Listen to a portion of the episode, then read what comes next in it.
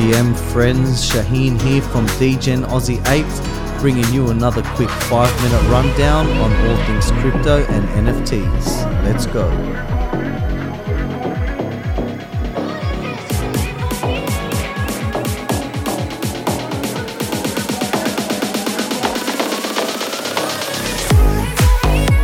GM, GM friends, Shaheen here from Degen Aussie Apes, bringing you another quick five minute rundown on all things crypto and NFTs.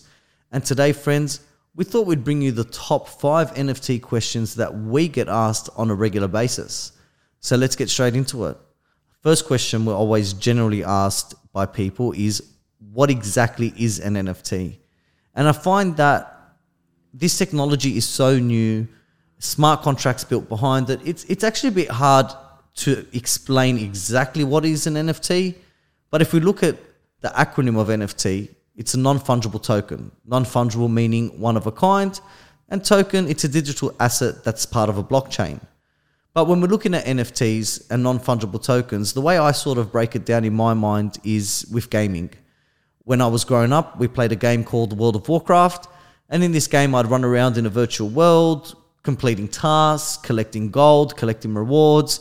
And traditionally, I can't do anything with that outside of that in game experience. However, what if those items were NFTs registered on a blockchain? Well, if there was an online event and I won the treasure chest, say, and there was thousands of gold, that gold could have a monetary value. That gold could further buy weapons, shields, all different types of items that are also NFTs. So now you would actually own that asset. It wouldn't be any other person's asset. If you got kicked out of the game for whatever reason, you would still own that item. So now we've created an economic ecosystem where I could complete a task, get a rare legendary item, then on sell that item on a secondary market. So when you're looking at gaming, and I believe that mass adoption will be in the form of gaming, it's quite easy, a little bit easier to understand NFTs. So what's the second question we get asked is what are NFTs used for? And there are a number of different ways NFTs are used. For example, NFT can be your membership. Here at Degen Aussie Apes, we're part of Illiquid Capital, which is the best alpha group. And with by me owning this NFT, it's my access pass into the group. How do I access the group? Well, if you listen to our episode on Discord, you'd understand that your wallet would link, the membership card is seen in your wallet, and now I can talk in the chat and access lock channels that not everyone else could access. And since it's an NFT, I also have the ability to sell that NFT on a secondary market.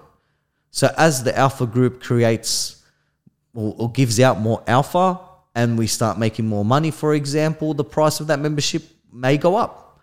So, getting in early and writing it up, there's a lot of different possibilities that is available with NFTs. Third question we get asked is how do I buy an NFT? And really, there's a couple of ways.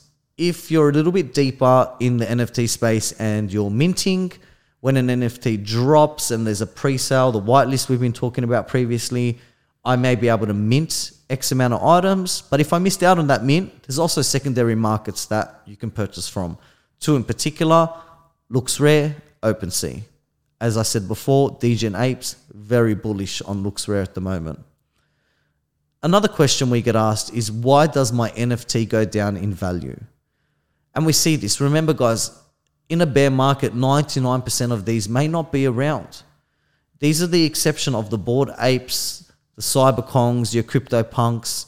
When you're looking at these smaller NFTs, just think in a sense that this is a business as well. And there is a roadmap. And you have to give certain things time. We always like to apply here at Degen Aussie Apes what's called the concert theory. And the concert theory basically is the most exciting time before a concert is before the singer gets out. And you see this play out a lot in the NFT markets. You see that before a reveal, the price will spike quite high. And as the reveal comes and these have all been revealed, you'll find that the price is dipping lower because if you have a 10,000 collection and all the rare ones have been gone and revealed, well, the lower ones, people are going to want to move them. So you may see your NFT go down in value But if you have conviction in the project and you believe in this project, write it out. Stick with the project.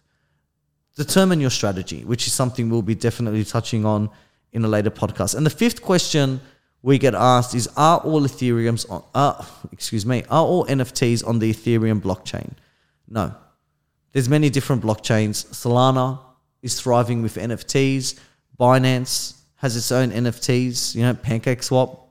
So do your due diligence, do your study, and I hope that you found the, this five minute drop of value and at least a few questions may have been answered. This is Shaheen from Degen Aussie Apes. Thanks for taking the time out to listen. Stay safe, and we'll see you soon. Take care.